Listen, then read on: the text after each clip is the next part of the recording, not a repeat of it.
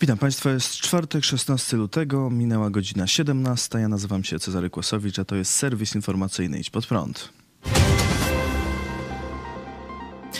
Jako, że jest tłusty czarnek, czwartek, e, to powiemy o tłustych kotach. Villa Plus to tylko jeden z programów prowadzonych przez ministra edukacji Przemysława Czarnka.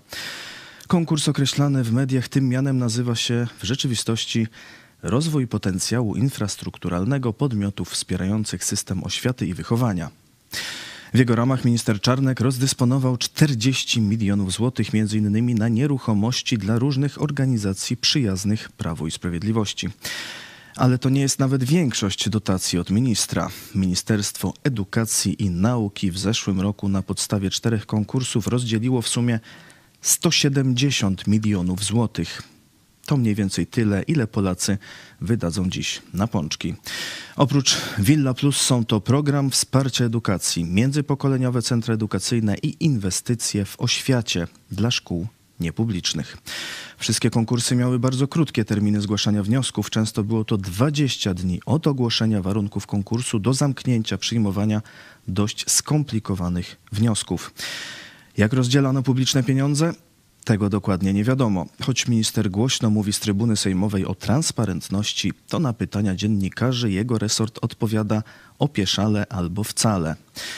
Część informacji udało się uzyskać tylko dzięki kontroli poselskiej posłanek opozycji. Innych wciąż nie znamy. Jak mówi dziennikarka TVN24 Justyna Suchecka-Jadczak, Ministerstwo nie chce pokazać wniosków, ocen tych wniosków, wszystkich rzeczy, które w tym konkursie były kluczowe. To jest coś, o co staramy się od połowy listopada.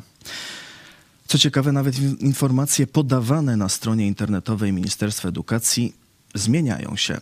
A są to, podkreślmy, informacje dotyczące zakończonego już konkursu. Na przykład, jak opisuje TVN24, jeszcze w styczniu na stronie resortu wśród ekspertów oceniających wnioski konkursowe był wymieniony Szymon Dziubicki. Obecnie jego nazwiska już nie ma. Dlaczego to istotne?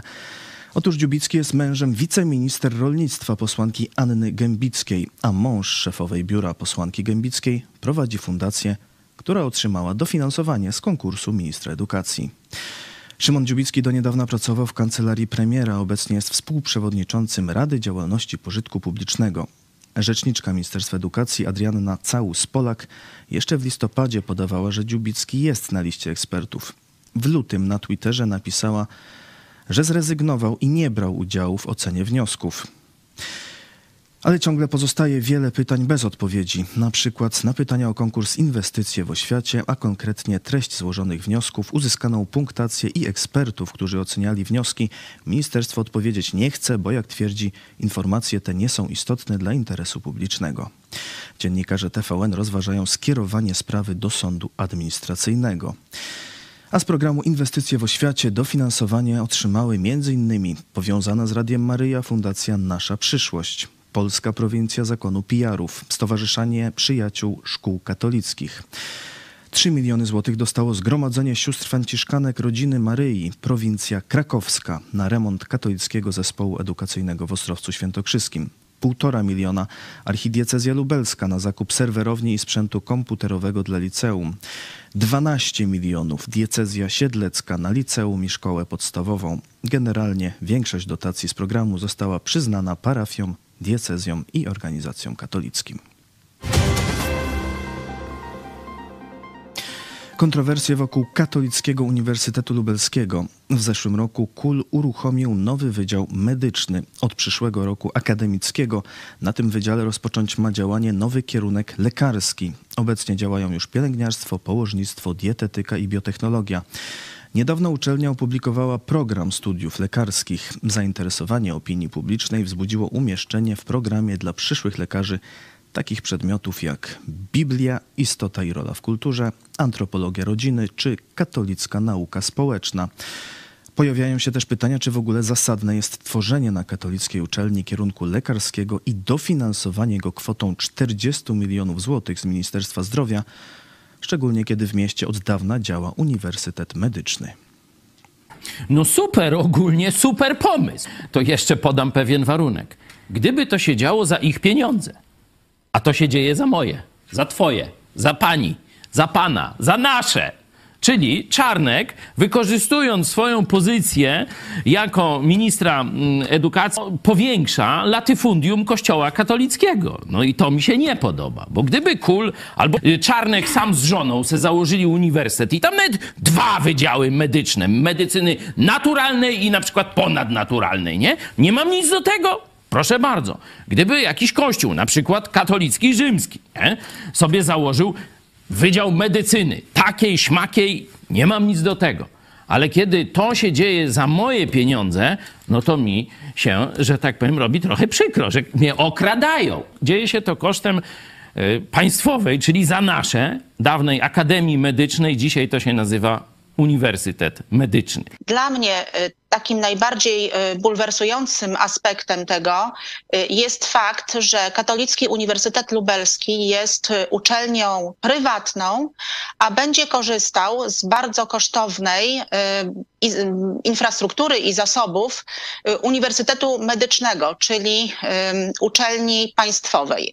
W mojej opinii widać, że minister edukacji, pan Przemysław Czarnek, traktuje po prostu ministerstwo jako swój prywatny folwark, gdzie może do, robić co chce, czyli swojej uczelni, ponieważ jest profesorem y, Katolickiego Uniwersytetu Lubelskiego i pracuje tam jego rodzina również, y, może dawać milionowe dotacje, bo to jest około 40 milionów przynajmniej oficjalnie. Są uzgodnienia na temat batalionu Leopardów dla Ukrainy. Skompletowaliśmy batalion Leopardów 2A4. To było zadanie, które sobie postawiłem i zakończyło się ono sukcesem, powiedział wczoraj polski minister obrony narodowej Mariusz Błaszczak po spotkaniu ministrów obrony państw NATO w Brukseli. Szef resortu obrony poinformował, że do sformowania batalionu Polska przekaże 14 czołgów Leopard, Norwegia 8, Kanada 4, a Hiszpania między 4 a 6 czołgów. Ponadto Finlandia dostarczy czołgi, które będą stanowiły wsparcie dla batalionu pancernego.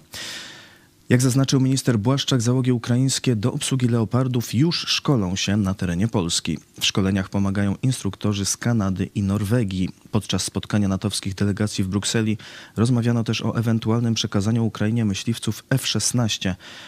Szef polskiego Ministerstwa Obrony poinformował, że Polska nie ma takich możliwości, ponieważ polskie siły zbrojne dysponują zbyt małą liczbą tych maszyn, ale nie wykluczył przekazania MIGów 29. Polski minister podpisał też listy intencyjne w sprawie budowy wspólnych magazynów uzbrojenia oraz wymiany informacji z rozpoznania satelitarnego. Światowa Organizacja Zdrowia nie zbada przyczyn pandemii COVID-19.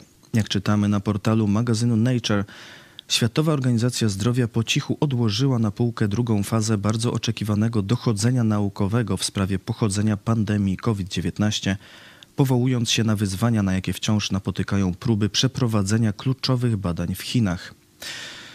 Mają związane ręce, stwierdziła wirusolog Angela Rasmussen z University of Saskatchewan w Saskatoon w Kanadzie, a polski wirusolog profesor Krzysztof Pyrć z Uniwersytetu Jagiellońskiego w Krakowie skomentował na Twitterze.